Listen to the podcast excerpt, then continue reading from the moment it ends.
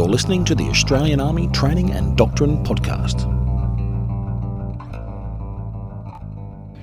This is Exercise Hamel 2016, and I'm standing in the Exercise Control Joint Operations Room, and I'm meeting Major Derek Hayles, who's the lead effects planner for the exercise. So, first of all, what do we mean by the word effects? Probably the easiest way to explain it is we're actually operating out there in the real world, as you know, in the vicinity of Whyalla and Iron Knob and things like that. And it's deconflicting the friction of we've got a fictitious scenario with what's actually happening here. That's one aspect of it. The other aspect of it is that we've got certain training outcomes we hope to achieve from Exercise Hamel this year, and it's the implementation in the battle space of certain effects, which is where we get the word from, to achieve those training outcomes. It's also things like oh, I've got to generate a, a mayor and a police chief, and what's the hospital uh, like down in Whyalla? Now, we could actually call the hospital in Whyalla and they'd go, What on earth are you talking about? So I've got to generate like a lead doctor for that. We try to have an internally consistent scenario because the exercise works off off a number of different levels. You've got like the tactical battle space, so you've got units maneuvering out in the field, trying to figure out how best to get around one hill or something like that, and and they need to have realistic injects which replicate the friction that you'd get in like a real sort of environment, like there is a village in the road. Oh, whoops, what do we do about it? You've also got at the higher level, um, say, government to government talks, and the host nation government is trying to get their troops into the fight, which of course they would. I mean, if we're in this particular scenario, we're here defending the territory of East Cultania we need to generate this group of people that we would realistically be working with in the reoccupation of their territory. It sounds like what you're describing is that effects is about realism. Is that a fair description? Yes, it is. Uh, with what we were talking about, about full spectrum operations and exercises and things like that, if we're going to expect people to go out there into the real world and do something, we actually need to try our best to make it as realistic in the training. Things like NGOs, for instance, it's, it's a feature of modern warfare that we operate in the human environment. And so we can't just have like an open field and two tank battles, as much as I'd love that. I have an armoured corps background, by the way you can't just have that going on. There actually has to be at the headquarters level liaison and making sure that we're not destroying the people that we're here to save. How then do you generate those different types of effects if you don't physically have them? Are you using simulation technologies, for example? This one is the first time that we've gotten into this whole uh, constructive versus live battle space. The answer is going to be yes and yes, by the way.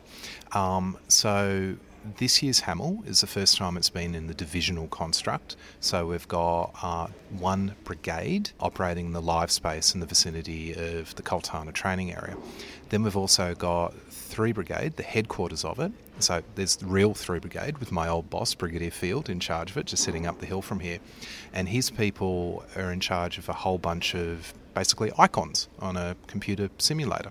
And then we've got uh, the US Brigade, uh, 3rd of the 25th, same thing, their headquarters, and they're controlling a whole bunch of icons. And on the other side, you've got two virtual brigades and one live brigade, being 7 Brigade, being an OPFOR. So, answering your question, um, yes, there is a huge component of it that occurs on a computer screen.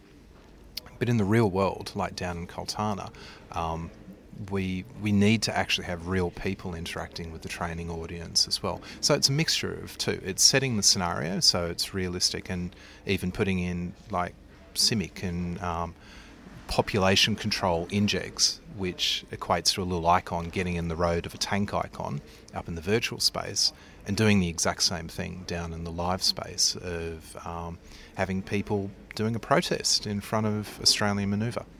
Have you drawn on the local community then to fulfil that particular role as part of the exercise? Quite considerably, actually. Um, for the NEO that we did, which technically was a precursor activity, uh, we had 20 civilian role players. That was because we left it a little bit late. Um, but I've got all these photos on my phone of people like eating our ration packs and stuff like that as little thank you notes, which was terrific fun. Um, whilst we have detailed scripts for our soldiers going through activities like that, like people are people and they just think of things you never will. And for Whyalla itself, which was originally the plan where one brigade would end up.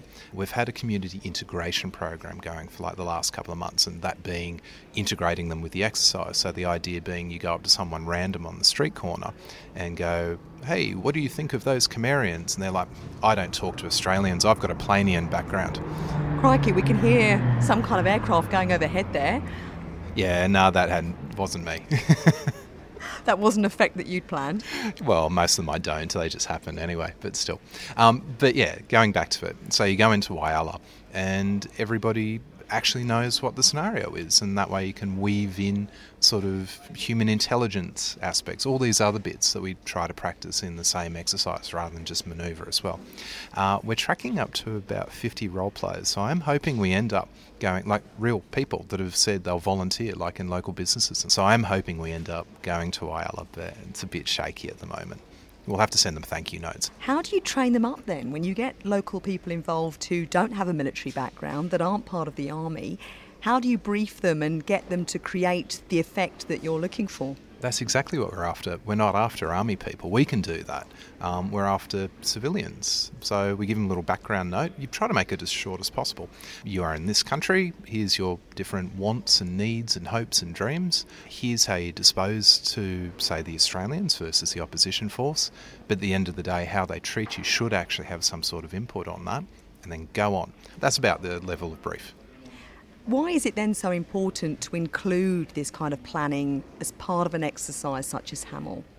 When we do major exercises like this, again, we've got a series of mission essential tasks, um, and it all has to do with the training certification of the brigade. What that actually means when you get down to in detail is yes, tactical manoeuvre, but there's things like uh, stabilisation operations, rear area security, civil military interaction. It's, it's a detail, it's a full spectrum of operations. So if you're going to train a unit in full spectrum of operations, you need to give them a full spectrum environment.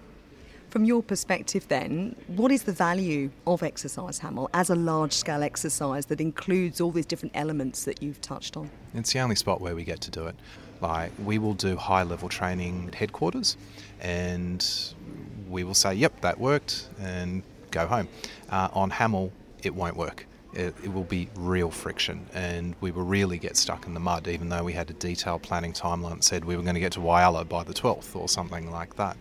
And you just can't replicate that in any other environment. And how did you come to be in this role? What kind of training have you yourself completed? My previous role to this is I was an instructor at a reserve regiment, and I got posted to HQ 4Com and actually bounced around a couple of different ones before because they always move you around when you first get posted in. Up until 2014, I was in the effects area as a captain, and I was working for a US Lieutenant Colonel that was come over here as a training officer, and he grabbed me uh, to be in that area.